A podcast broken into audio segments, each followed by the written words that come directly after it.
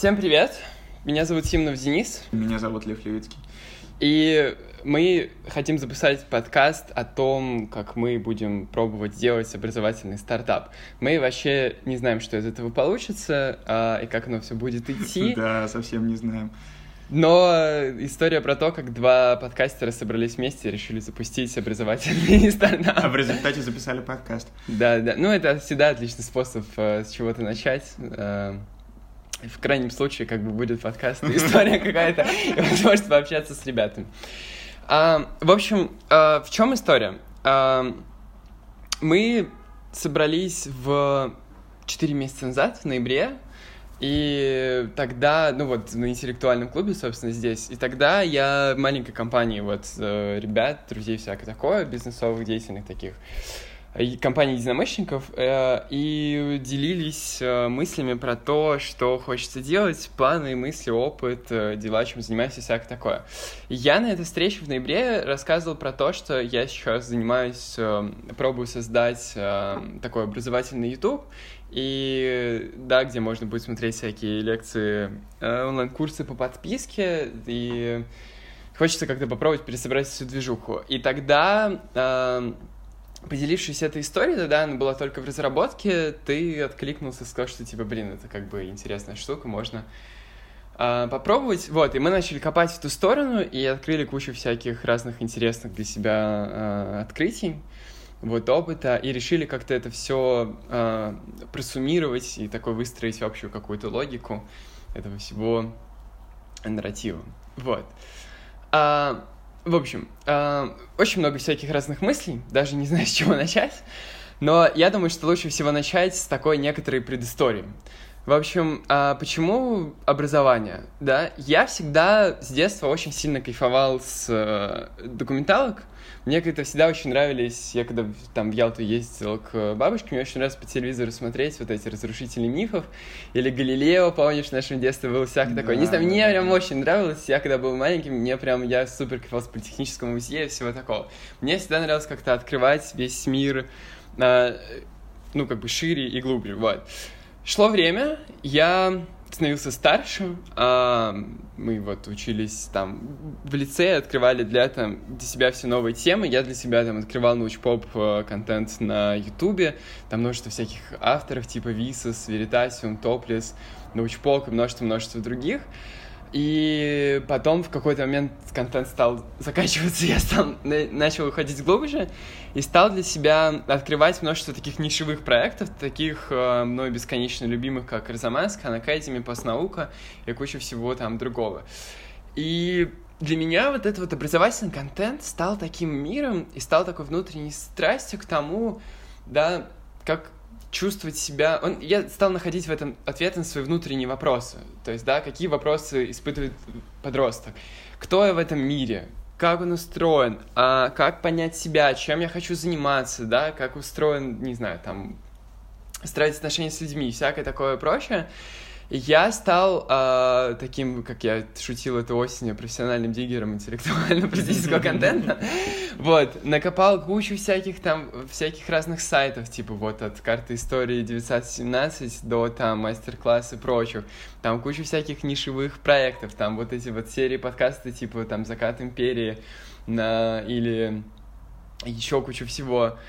А, и в какой-то момент я стал чувствовать, что а, вот эта вот история с образованием, то, как ее вижу, я чувствую некоторый рассинхрон с тем, как оно устроено отношение в обществе. Потому что для меня образование всегда шло через внутреннюю любовь и страсть. Мне очень повезло с семьей в моей семье. Ну, мой дедушка профессор, и поэтому отношение к знанию было всегда такое, как что-то типа очень как бы важное, да, там всегда стояли дома книжные шкафы, это всегда поощрялось, дедушка там с детства, сколько себя помню, говорил, что типа учи иностранные языки, мы ходили во всякие там музеи, новая Третьяковка и там политех уже, который несколько лет закрыт, это такие были. А, ну, до, довольно частые места посещения, ну, то есть там раз, не знаю, там в год, а, вот, я как-то рос в этой среде и напитывался этим всем. И потом, когда я стал становиться старше, я стал чувствовать, что очень большое количество э, проблем, с которыми мы сталкиваемся, да, вот в общем, то есть ты там общаешься с человеком, например, и он в каком-то хаосе находится. И он почему находится в хаосе? Потому что не понимает своих эмоций, не понимает, что будет дальше, да, вот когда вот был ковид, вот март, апрель, да, какой был хаос вокруг, почему? Потому что люди не понимали, как будет выглядеть мир дальше, люди не понимали, а, что меняется, почему меняется, как это все устроено. Возникло огромнейшее множество всяких там вот этих вот спекуляций там про чипирование и всяких таких милых смешных вещей иногда не милых вот а, и а, тогда я почувствовал вот этот вот огромнейший запрос на качественный на ответы на, на качественный глубокий контент потому что вот раньше да когда до интернет-эпоху а, было сложно найти что-то интересное, было сложно найти ответ на вопрос, нужно было искать всякое такое. А сейчас доступ к этому всему стал супер простым. А, и я как-то стал копать в эту всю сторону, изучать. Плюс еще там множество других макромоментов, да, там мы записываем сейчас этот выпуск 3 февраля, и я э, как бы сопереживаю вот этим вот всем, да, там, процессом, я чувствую, что очень много вещей утыкается в один момент, в уровень понимания людьми того, как устроен мир, да, банально там в уровень образования, уровень знаний. Да, потому что человек, когда он что-то знает, как устроено, да, он чувствует себя счастливее, он чувствует себя спокойнее, да, как мы себя каждое утро чувствуем, проверяя погоду на день. То есть мы понимаем, что у нас, я не знаю, не, не будет дождь, мы не попадем, мы понимаем, что мы оденемся там условно по погоде, да, и это знание дает нам уверенность. И тоже там самое знание про психологию, которое мне очень радостно, что сейчас такой как бы мейнстрим, да, понимание того, как работает наше мышление, наши чувства, да всякое такое. И я вот чувствую, мне очень резонирует, короче, эта тема. Я прям ее там, прям огромнейший фанат, и я чувствую, что а, не хватает какой-то такой, как бы есть очень много всего, но не хватает такой какой-то единый, да, такого маяка, как там Spotify в музыке или там Netflix в фильмах, который бы все в себе собирал и давал такой как бы яркий, э, удобный, простой ответ, да, как бы не хватает а, такой, как бы, вот мне очень нравится эта метафора, которую в декабре пишил тебе в голосовых, такой, как бы, красной таблетки, да, да, про то, что как понять, почувствовать, как устроен мир глубже, да, типа, не хватает такого какого-то простого, как бы, устройства, простого ответа, при том, что он уже есть, да, это как бы знание. Я вот действительно вот в там среде, да, там чем дальше, тем больше смотришь, там сравнивая это люди, с людьми, с которыми вот э, мы росли там в, в детстве и раньше, и это просто, я просто вижу, как ребята, которые э, которым искренне было интересно что-то изучать, искренне было интересно что-то копаться. Сейчас, да, там в early 20s, да, типа ранние 20-е, они чувствуют себя совершенно иначе, у них нет этого хаоса, у них нет этого непонимания того, там, куда идти дальше. И даже если у них нету конкретного какого-то ответа, они понимают, что ключ заключается в том, чтобы продолжать искать, продолжать идти, и рано или поздно найдет этот ответ, и вот это вот, да, чувство инсайта, чувство глубины будет их делать э, умнее и в итоге счастливее. Вот. А, я как-то на вот это вот все страсти пришел к вот этой вот идее там э, концепции там образовательного стартапа Smart Education, вот, и мы со Львом очень с этого всего срезонировали, и поэтому решили попробовать сделать вот эту вот всю движуху, которую даже сами не знаем, что будет дальше, вот. Да, я, наверное, расскажу о более приземленных вещах, которые меня э, в образовательной сфере смущают и которые, как мне кажется, можно было бы исправить. Вообще образовательная система — это одна из самых архаичных штук, которые на сегодня остались. То есть мир очень быстро меняется, очень много меняется.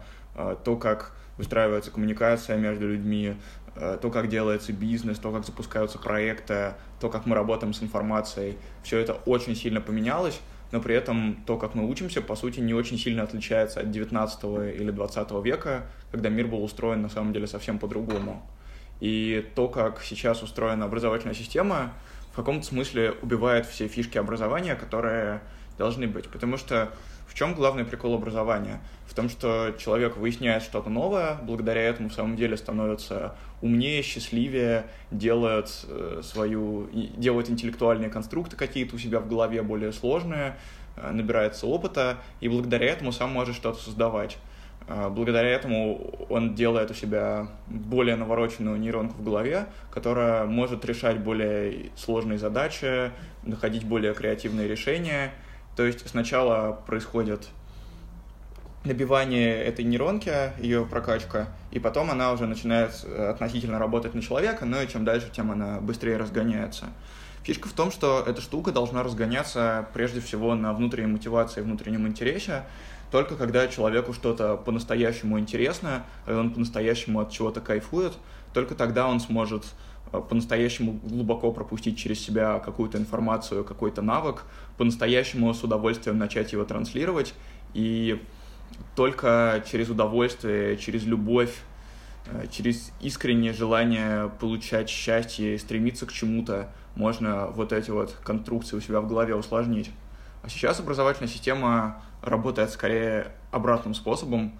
В детстве, вот как Денис говорил, и я, и, в общем, все мы интересовались тем, как устроен мир, и мы хотели получать знания. Прежде всего, мы это, конечно, делали эмпирически, там всякие цветочки срывали, э, с деревяшечками что-то делали, бегали, прыгали, ели да, ели снег. Вот эти все веселые штуки, которые возникают именно из-за э, глубокого внутреннего интереса ребенка понять, как устроен мир.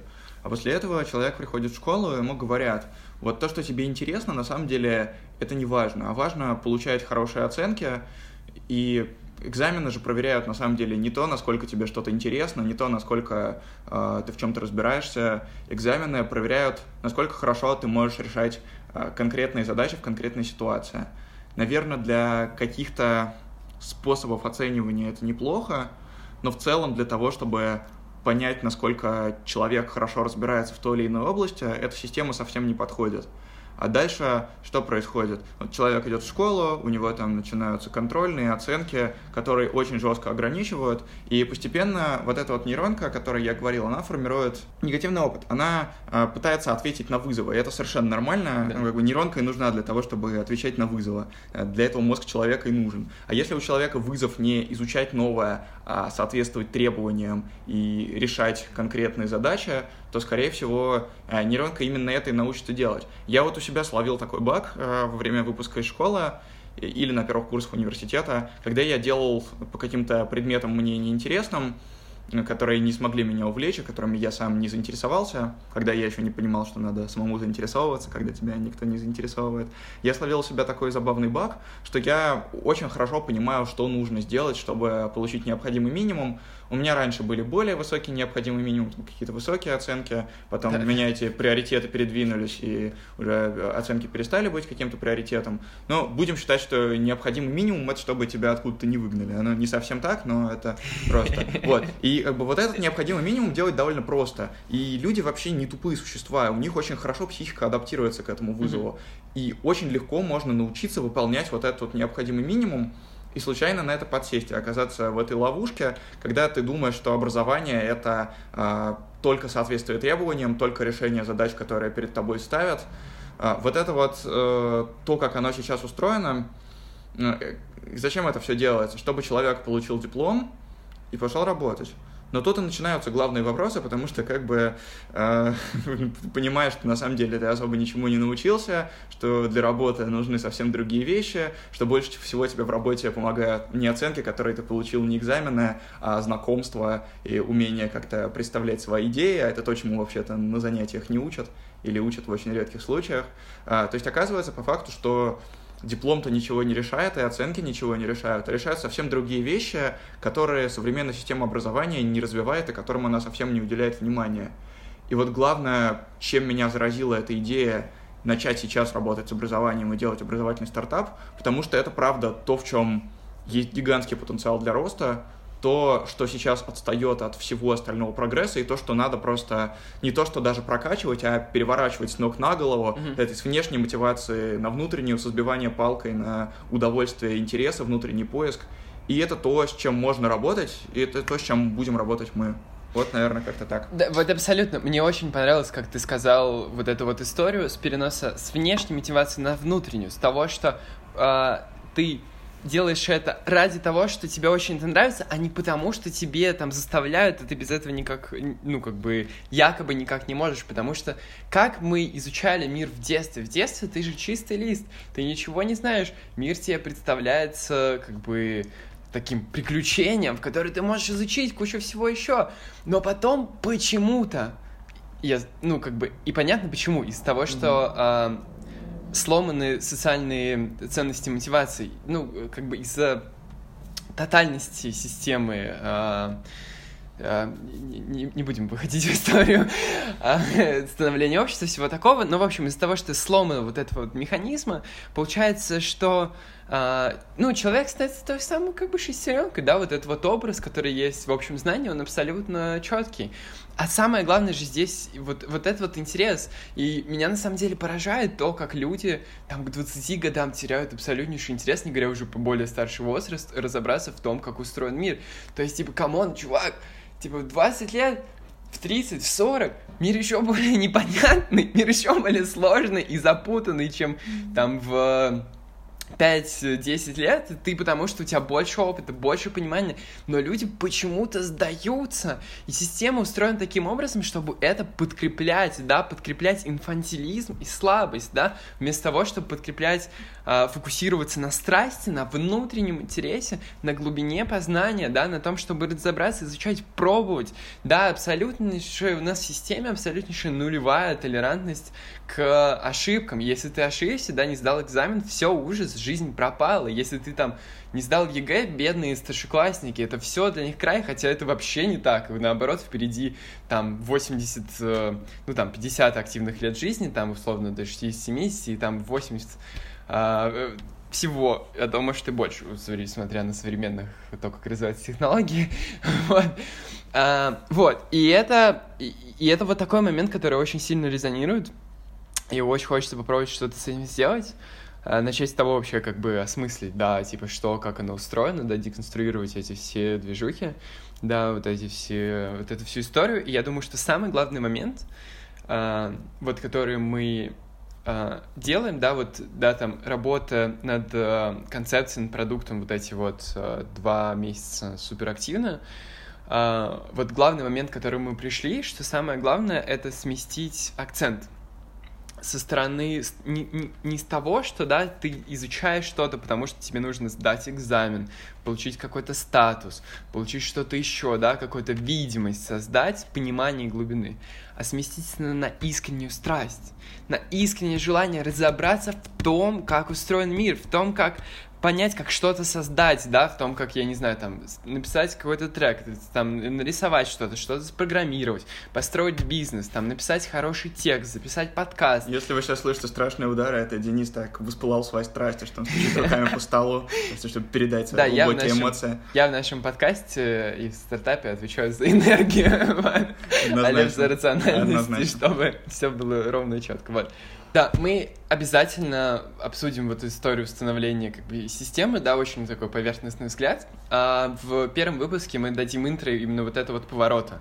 С того, что если раньше, самый главный момент, если раньше, там, 50-е годы, учиться там, в 30, ну, короче, учиться раньше в школах было, а потом там поступать в МГУ имело смысл, потому что знания нигде в другом месте не получишь, mm-hmm в чем был смысл МГУ? Самые лучшие, да, там, преподаватели, ученые, Нобелевские лауреаты и очень высокий уровень студентов. А, то сейчас, да, мы живем в другом состоянии цивилизации. Мы живем в информационную эпоху, когда знания, да, у тебя доступ очень простой. И на Ютубе, да, в подкастах лишат в один момент. Там, а, смешные видосы с котиками, там, клипы Моргенштерна, и какой-то нереально крутой, да, контент, типа там вот этот вот мой любимейший там видос Арзамаса, история русской культуры за 25 минут, который да. я пересматривал миллион раз. Документалки Парфенова, куча всяких архивов, там миллион да. всего, просто миллион всего. Да, э, я тут вспомнил мысль, я ее вообще говорил в своем выпуске подкаста про блоги, который, я надеюсь, когда-нибудь выйдет. Но как у нас изменилось, прежде всего, восприятие? Вот есть какая-то научная область, допустим, история или психология, или неважно. И раньше, чтобы ее изучить, нужно было идти в университет, потому что, правда, была очень ограниченная система знания. Если мы представим, что знание — это такое пульсирующее облако, какая-то область, то условно МГУ был такой трубой, э, из которой вот это знание исходило, и надо было как-то попасть в эту трубу, чтобы получить наиболее качественное представление, наиболее качественную трансляцию, которая тебе давала всесторонние навыки, знания, какие-то хаки, которые позволяли потом этим пользоваться. Вот, то есть надо было именно под эту трубу попасть. А сейчас, если мы посмотрим, как это изменилось, то это все еще такое же пульсирующее облако, но теперь в нем много-много-много маленьких дырочек, да. из которых, э, из каждой из которых что-то стекает, просачивается по-своему. И тут какое дело? Дело в том, что все люди на самом деле говорят на разных языках и на разных языках слушают. Э, мы все разные, есть как бы разные типологии, соционика, Майерс-Бриггс, э, всякие темпераменты, психотипы. Э, когда-нибудь еще, может быть, тоже про это поговорим. И дело поговорим. в том, что на самом деле сейчас у нас есть возможность выбирать трансляцию информации от человека, который говорит на понятном нам языке, и благодаря этому усваивать намного больше и намного лучше. Я думаю, у всех нас было такое, что ты приходишь в университет на занятие на какое-нибудь, и ты понимаешь, что, в принципе, жутко интересная тема лекции или всего предмета, но при этом ты вообще не воспринимаешь то, что говорит да. человек, и, и вот многие после этого начинают и, или загоняться, винить себя, что вот я какой-то глупый, Плохой, не могу да. вникнуть, а другие начинают винить преподавателя, что вот он непонятно объясняет, а может быть такое, что и вы неплохой, и что он неплохой, вы просто на разных языках говорите, э, а как бы у вас нет возможности выбрать, а, вот у вас автоматически автоматически произошел, вы, вы там не знаете, матч это не матч, у вас не было возможности определиться. Вы просто, как бы вам сказали прийти в эту аудиторию, слушать эту лекцию, там этот предмет. Другого варианта просто нет. И вы приходите и слушаете. И чаще всего страдаете, и в итоге это как раз заканчивается тем, что вы делаете там необходимый минимум, чтобы и пройти. себя за да, то, что и вы себя, плохие. и преподавателей, и вуз, и весь мир. Э, и это очень грустно. А сейчас, когда у нас много-много-много трансляторов информации, мы можем выбрать того, кто будет, во-первых, говорить на понятном нам языке, во-вторых, мы можем можем сами выбрать точку входа в проблему. А, можем начать с интересного нам аспекта. У той же психологии или истории, на самом деле, очень много разных заходов. Абсолютно. Можно вот начать с обзорного видео, как Денис говорит. Можно начать с какого-то конкретного и копать человека. Глубже. И копать глубже, да. конечно. А, вот мы, мы, у нас есть прекрасный способ изучения любого, любой области, давай о нем расскажем. А, когда надо побольше на все насмотреться, и когда начинает повторяться. Да-да-да. Расскажи. Вот а, мне очень понравилось, как вот эту вот ты историю сказал про преподавателей и про типы знаний, потому что вот я, я вспоминаю себя, там, те области, да, которые мне интересны, я понимаю, что мне просто повезло с преподавателями. То есть я понимаю, что я там ушел на социологию, там, в социальную историю, потому что у меня были там прекрасные преподаватели, там, Марина Рафаэловна Аганесян и там Сергей, не помню, почту, да. Польской. У нас просто бесконечная реклама лицея вышки будет тут. А это вышка уже. Весь этот подкаст. Да, да, да. И... Лицей а, вышки лучшая школа. И Пушкинский лицей нашего времени. А, вот, и я понимаю, что это произошло потому, что мы... Это совпало со мной. Это совпало с моим чувство мира, да, то, на каком языке я говорю, то, на какой энергии, да, как я ощущаю, что для меня там важны вот эти вот а, архетипы и макропроцессы, и как бы фокус на это все сыграл такую, создал такую магию, что я начал изучать глубже. И вот ровно то, к чему ты и подвел вот этого, да, как бы подход.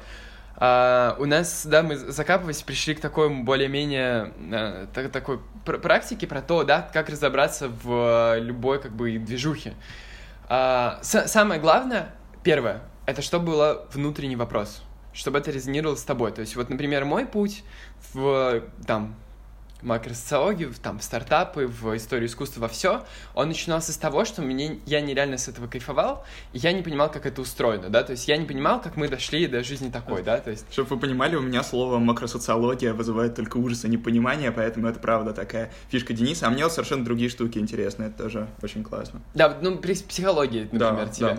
Да. Мне, например, вот эти вот, э, ну, это как бы было всегда прикольно про процессы, но меня намного больше всегда вдохновляло, как развивался мир, там, цивилизация, да, там, как 19 век, 20 век, как они менялись там по десятилетиям, всякое такое. Я супер всегда кайфовал от всего, потому что это отвечало на мои внутренние вопросы, кто я такой, да, кто я такой, какое мое место в мире и что будет дальше, что из этого создавать. Вот, поэтому первый момент — это найти э, внутреннюю проблему, которая резонирует с вами, И это самый ключевой момент, потому что это, собственно, то самое топливо, с которым вы будете двигаться дальше. Uh, да, будь это там, как выстраивать отношения с близкими людьми, там, как, я не знаю, там, заработать кэш, как профессию, как менять мир, как спасти, я не знаю, как сделать так, чтобы не было беззакония в стране, да, как реформировать экономику, политическую систему, ну, какие-то такие вещи, которые как бы с вами резонируют. Uh, второе. Начать изучать. Начать копаться, ища свой язык, свой способ. Вот я люблю, вот мой самый любимый способ — это искать по э, преподавателям на Ютубе. То есть, то есть ты как бы гуглишь какую-то штуку, да, тебе находится какой-то классный автор, там, я не знаю, Екатерина Шульман, Сергей Гуриев, там, Кирилл Рогов, кто угодно еще, и начать изучать с этого момента э, дальше, да, как бы изучать, пробовать, смотреть, копаться, разбираться и постепенно как бы отвечать. Потом там смотреть разные лекции, читать разные книжки, документалки, тексты, как бы искать, искать, искать. Потом у вас в какой-то момент появляется некоторое понимание картины мира, да, вы знания начинают повторяться, вы начинаете закапываться в это все глубже, выстраивать, да, окружать себя там профессиональными медиа, чем-то еще, и в какой-то момент вы начинаете чувствовать, что а вам понятно, вам более-менее понятно, как это есть, и дальше, да, следующий этап, он как бы более глубокий. Вот я очень хорошо помню, как у меня с урбанистикой так было. У меня был внутренний вопрос, как, почему в Ялте уютно, но нифига нет возможностей, а в Москве миллион возможностей, но не так уютно, как в центре Ялты. Я стал изучать, копаться и более-менее начал отвечать на этот вопрос, и я такой, блин, а мне как бы понятно. И там и миллион таких других моментов, да, там типа с антрепренерством, с прочим, прочим, прочим. И вот. очень важная вещь, на которую я сейчас хочу сделать акцент, вот этот вот момент, когда ты смотришь и понимаешь, М, мне же понятно, это именно момент счастья, момент осознания. Да. Это та самая штука, когда ты начинаешь чувствовать себя счастливее. Когда, вот у меня тоже было похоже с урбанистикой, когда я начал увлекаться, э, когда я, э, по-моему, я шел рядом, рядом с проспектом Мира, где там мы с мамой ходили гулять на ВДНХ, я иду дороги, и я понимаю, что это вот то самое, что пришло к нам от американских хайвеев, но оно интегрировалось да. в город, поэтому эта дорога меня так пугает, да. по ней так много машин едет, потому что она, как бы, задумка хорошая, но немного не в том месте, потому что перестройка Москвы в 30-е годы и всякое такое, и у меня, как бы, появился вот этот вот микровопрос, а, ощущение неуюта, когда я шел рядом с проспектом Мира, э, вот э, рядом с проезжей частью, на тротуарчике это немножко поуютнее, но все равно. И у меня почти сразу пришел ответ. И вот это вот был момент, когда я просто невероятно кайфанул. То есть я смотрю на мир, и я понимаю, что я чувствую, как он... Ой, я чувствую вот это вот понимание, как он устроен. Как он и это, на, на самом деле, невероятное ощущение, потому что э, любой человек, который вот этого не понимает, я, глядя на других людей, ну вот они сейчас идут мимо, и они этого не осознают, почему оно так. У них есть вопрос, но у них нет ответа. В каком-то смысле они несчастны. Когда есть вопрос, ответа нет, ты не пытаешься его найти. Да, да. А я нашел ответ, который э, благодаря именно вот этому вот моему пониманию делает мое э, видение мира глубже, находясь в том же месте, что и они, я вижу больше, чем они. И вот это вот удивительное ощущение, которое, правда, дает счастье и мне, и я думаю, что каждому, кто погружается в изучение мира, оно его делает счастливее. Да, я вообще думаю, что познание — это естественный процесс. Мне непонятно, мне понятно, но я считаю это ненормальным, что у нас как бы слово там познание, образование, просвещение, что-то еще, оно токсичное. Образо... Это же вообще полный бред. Это чуваки, бред какой-то. Ну, то есть, типа, вы что, мы как-то что-то как бы парадоксально устроены не так. Потому что, да, вот там, потому что это процесс, которым мы занимаемся постоянно, да, там с детства изучаем, вот там сейчас, да, там все дальше, дальше, дальше. А, и понятно, почему такое восприятие, потому что сломаны социальные институты, они работают херово, потому что они там наследуют армейскую модель и такую систему мотивации внешнюю, да, консервативную, и поэтому воспринимается, ну, поэтому есть такое очень много негативного опыта, который отталкивает людей от того, чтобы искать ответы на свои внутренние вопросы, а скорее просто игнорируя их, занимаясь эскапизмом, да, побегом в сериалы, игры, в там какие-то короткие эндорфины, а, да, в итоге сбегая и в итоге чувствуя себя как бы от этого хуже, да, как бы именно что впадая в эту в пелену. Вот. А, и, собственно, размышляя над этим всем, у нас возникла э, концепция, как это можно, гипотеза, как это можно э, попробовать перестроить. Э, мы э, так получилось в России, что из-за того, что последние там, ну, в основном 10 лет э, институции высшего образования подавались государственной цензуре, а, это получилось так, что из там СМИ, начиная с разгрома НТВ, а, тоже подавались такой цензуре, да, уходил там плюрализм мнений, там, ну, как бы, а, диалог, да, культура диалога как бы уходила, и так получилось, что вот эта вот структура, да, от, э, вот этот вот запрос общества на правду, да, на реальность, он реализовался на Ютубе. И так получилось, что вот это вот четвертое перерождение Ютуба там прошлого года, когда появилось очень много, когда там канал Шульман набирает там 300 тысяч подписчиков, да, когда видео набирает сотни э, там тысяч э, просмотров, да, когда документальный фильм становится национальным э, блокбастером, как фильмы там Дудя, там про Колыму и там mm-hmm. еще миллион всего, или там фильмы Пивоварова, вот, или кучу всего такого, или там Парфенов, да, как бы заход да. всякое такое. Да. И э, получилось так, что вот этот вот э, запрос, он удовлетворился в новой среде для знания, да, в среде открытой. И возникла такая мысль, что есть э, сейчас очень много всяких классных, интересных проектов, э, платформ образовательных, типа там э, Курсера, GitKurs, открытое образование, нетология, Skillbox, э, там открытый университет, РЗМС, прочее, прочее, прочее. И, но при этом они э, создают контент, э, но они при этом не конкурируют между собой на одном пространстве. И более того, они устроены тем же самым консервативным способом, поскольку это делают люди со структурой чувств, выросшие, да, получившие образование не в онлайне, как мы, зумеры, да, а в офлайне они просто берут банально и переносят. Они такие, так, что было в университете, когда мы учились? Нас били палкой за то, что мы не делаем, экзамены, куча всего такого. И в итоге что происходит? В итоге происходит те самые, сколько там, 5-8% просмо... досматриваемости курсов. Да, очень мало. Когда люди начинают смотреть, платят, да, там, особенно профессиональные курсы, там, 15-25 тысяч, ну, какие-то, короче, деньги, и в итоге а, не досматривают их. Они досматривают почему? Потому что, ну, по разным причинам, да, там, не заходят, но, как правило, потому что среда, в которой они получают образовательный, там, продукт, она токсична, она их постоянно ругает, потому что, когда ты заходишь в Инстаграм или на Ютуб, да, там, или там Netflix, э, Кинопоиск, они тебе говорят то, что ты молодец, типа, посмотри еще. Более того, ты мне когда об этом рассказывал в первый раз об этой мысли, ты сказал, ну, э, цензурно интерпретируем, что э, заходишь в, в, в каждый сервис, в Инстаграм, в Ютуб с ощущением, ух, как я сейчас кайфану.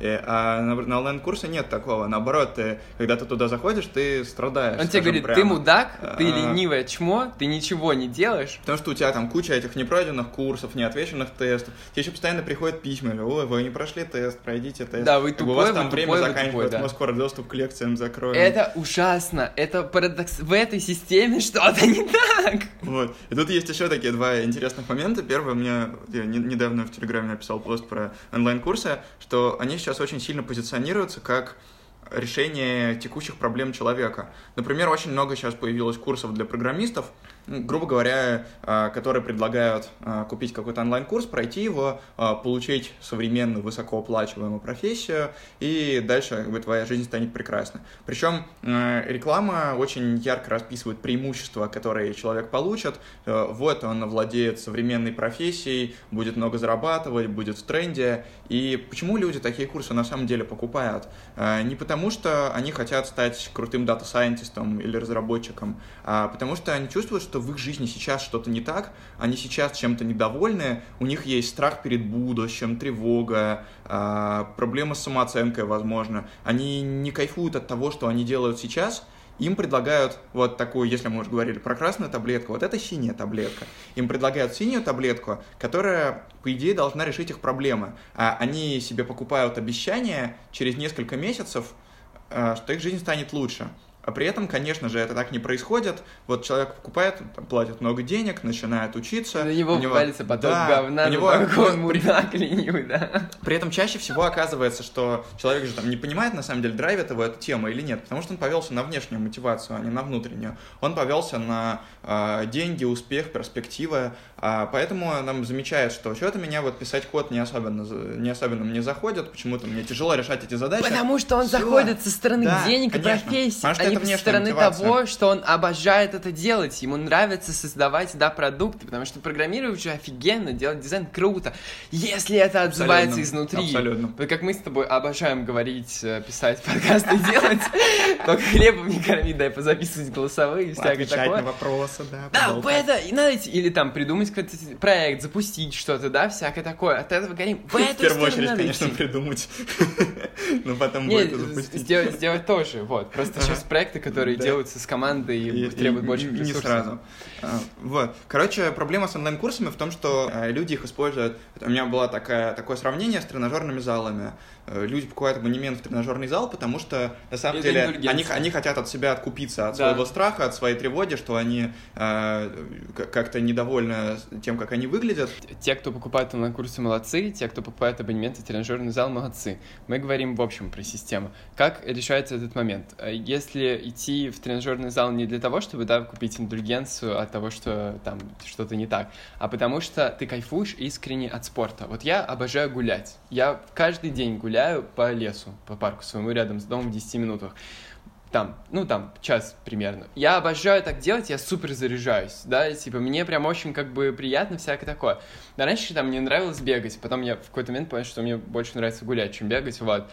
А, и там по городу, да, там раньше всякое такое. Ну, то есть, типа, ты заходишь от любви к этому делу, там, там, не знаю, там, плавать. На велосипеде вот я обожаю ездить, я жду, когда растает, и я очень хочу обколесить э, вот Москву по этому поясу МЦДМСК вот, на котором я живу, вот. И мне прям очень, ну, вот, сместить в эту сторону. То же самое с курсами. Курсы — это классно, здорово, что есть такие продукты. А, Ребята огромнейшие молодцы, и молодцы те, кто ищет на это ответы. Вопрос в том, что система внешней мотивации, она отстой. Если ты что-то делаешь, потому что, ну, как бы нужно или так, еще что-то, то это неправильно. Это приведет, как бы, к грусти, депрессии, там, и самобичеванию, всему такому. Что как бы хороший знак, потому что это понимание того, что ты зашел не туда, и надо попробовать что-то другое. И это значит, ты протестировал гипотезу. Да, да, Вообще да. все классно. Да, точка роста. Точка роста, да. Вот. А какой способ из этого всего пойти? От пойти от внутреннего, что мне нравится делать, от чего я кайфую. Снова пришли к внутренней мотивации. Да, С чего да. начинали. И вот, собственно, что мы хотим попробовать сделать? Мы хотим попробовать построить такой, а, ну, условно, образовательный YouTube, который бы собирал бы весь контент, условно, на одной площадке, давал бы возможность а, исходить из внутреннего, да, и разбираться, изучать, копаться, да, в этом всем облаке, копаться, находить смысл, отвечать на вопрос, да, там смотреть и курсы, и лекции, и там, и подкасты, и всякое такое, и в итоге там закапывать в глубину, да, чтобы, э, э, ну, это все конкурировало, и там появлялся ответ э, на вопрос. Вот. Тут еще такой пример хотел привести. Вот когда вы идете на YouTube что-то смотреть, вас же никто не заставляет, вы открываете ленту или рекомендации, тыкаете на то, что вам интересно, то, от чего вы получите удовольствие. Вот. И, собственно, вопрос, почему так нельзя сделать Да. с образованием? Почему, когда вы смотрите что-то развлекательное, вы выбираете то, что вам интересно? Как- Почему, когда вы учитесь, вы должны выбирать то, что вас заставляют? Это Вот, неправильно. вот наше видение такое. Высшее образование круто, школы круто, такие специальные курсы круто. Все круто, все кайф. Да, но есть огромнейший пласт массового онлайн-образования, которого, как бы, который рынок есть, но он не устроен как рынок, да, как что-то ценное. Ну, короче, нету банального приложения, которое ты вот заходишь и слушаешь. И хочется создать вот эту вот как бы культуру, потому что т- ровно так же, как сделал там Spotify, да, потому что что они сделали? Они собрали все в одном месте. Если раньше люди, там, наши родители, бабушки с девушкой покупали дисками, я в детстве покупал первый мой диск, в каком там пятом-шестом году Линкен Парк Метеора, кажется, альбом. Мгм. Вот. И мы слушали альбомами. И вот, а сейчас мы слушаем треками. Я вообще вот радио в основном включаю, и мне там слушаю, кайфую, и алгоритмы подбирают. То же самое там на Netflix, там Кинопоиске или еще где-то. Да, то есть ты слушаешь, а, ну, как бы отдельно, что тебе нравится, ты не привязываешь, да, вот пример того, как Тарковский взлетел. Тарковский это шестидесятник, и создавал свои фильмы 60-е, 70-е, 80-е годы, но впервые кайфануло с него именно наше поколение, миллениалы и зумеры. И там миллионы, сто- сотни тысяч просмотров, которые на ютубе, да, миллион дискуссий в- клуб в вышке, я смотрел всего Тарковского, М. да, на серии изданий. Она почему произошло? Потому что у людей появилась возможность да, выбирать, что смотреть. И Тарковский, ты- я понимаю, я думаю, что в, воспринимается такой, как, э, типа, се- серебряника звянится. И более того, а, и как- поч- почему мы начали его смотреть? Почему мы начали смотреть советское кино? Потому что когда мы достигли достаточной точки, чтобы самим это выбрать. Когда меня в детстве Да. заставляли смотреть советские фильмы. Мне это вообще было Офигенный, надо неинтересно. сказать. Надо сказать, Да. офигенный, но именно что внешняя мотивация, она очень токсичная. Вот, и хочется это все как-то попробовать перестроить, и более того, э, да, сделать эту всю историю по подписке, потому что я просто видел, как на моих глазах в 16, 17, 18 году случился ренессанс русской музыки и во всем мире, потому что нишевые артисты, по них появилась возможность зарабатывать деньги на своем творчестве. Об этом, кстати, я вчера Троицкий говорил в конце 19 М. года, о том, что сейчас се- серебряный век русской музыки, вот. А, и это абсолютно так. Вот это то, чего, ну, как бы, э, почему оно произошло? Потому что, да, у людей появилась возможность выбирать, находить свое, что отвлекается. И Если... С другой стороны, у артистов появилась возможность зарабатывать. Да, деньги если в семнадцатом году было там, ну, там, артистов не так много, да, ярких, то сейчас, в двадцать первом году, нишевых артистов миллион. И это уже... Я помню, как русскую музыку слушать было, типа, что, ты слушаешь? Сейчас каждый день столько классной музыки выходит, что я вообще не переслушаю. Да, да, я вот кайфую, я просто алгоритмам доверяю, слушаю, кайфую, всем ставлю лайки и всякое такое. И то же самое вот произошло в кино в этом году, когда там вот вышло там миллион сериалов, да, там Чики, Беспринципный топ Да. сейчас, и миллион других, там их как бы я не эксперт в этой сети, но видно, что много. А почему так произошло? Потому что появилась возможность через подписку, да, а, делать нишевой контент на Netflix, да, вот это вот бум к ним чуть раньше. И хочется сделать как бы то, что произошло в музыке и фильмах, сделать то же самое в образовании, создав э, э, образовательный открытый онлайн университет, такой образовательный YouTube по подписке для молодых авторов и небольших э, команд. По сути, создав рынок, которого сейчас нет, Да. А, потому что когда приходят деньги, приходит и качество. Сейчас, как бы какой-нибудь э, умный человек, э, который умеет интересно рассказывать, как бы он не хотел делать образовательный контент, он что делает? Он приходит на YouTube, а его там, ну, поскольку мы знаем, что на YouTube у нас есть вирусный контент, э, который все занимает в основном, у него там будет тысяча подписчиков, две, две тысячи подписчиков, ну, три, может быть. Вот. Его алгоритмы никогда в жизни не раскрутят, и он будет грустить, в какой-то момент забьет на это, потому что ему это будет приносить копейки, как бы жить-то Да. как-то надо.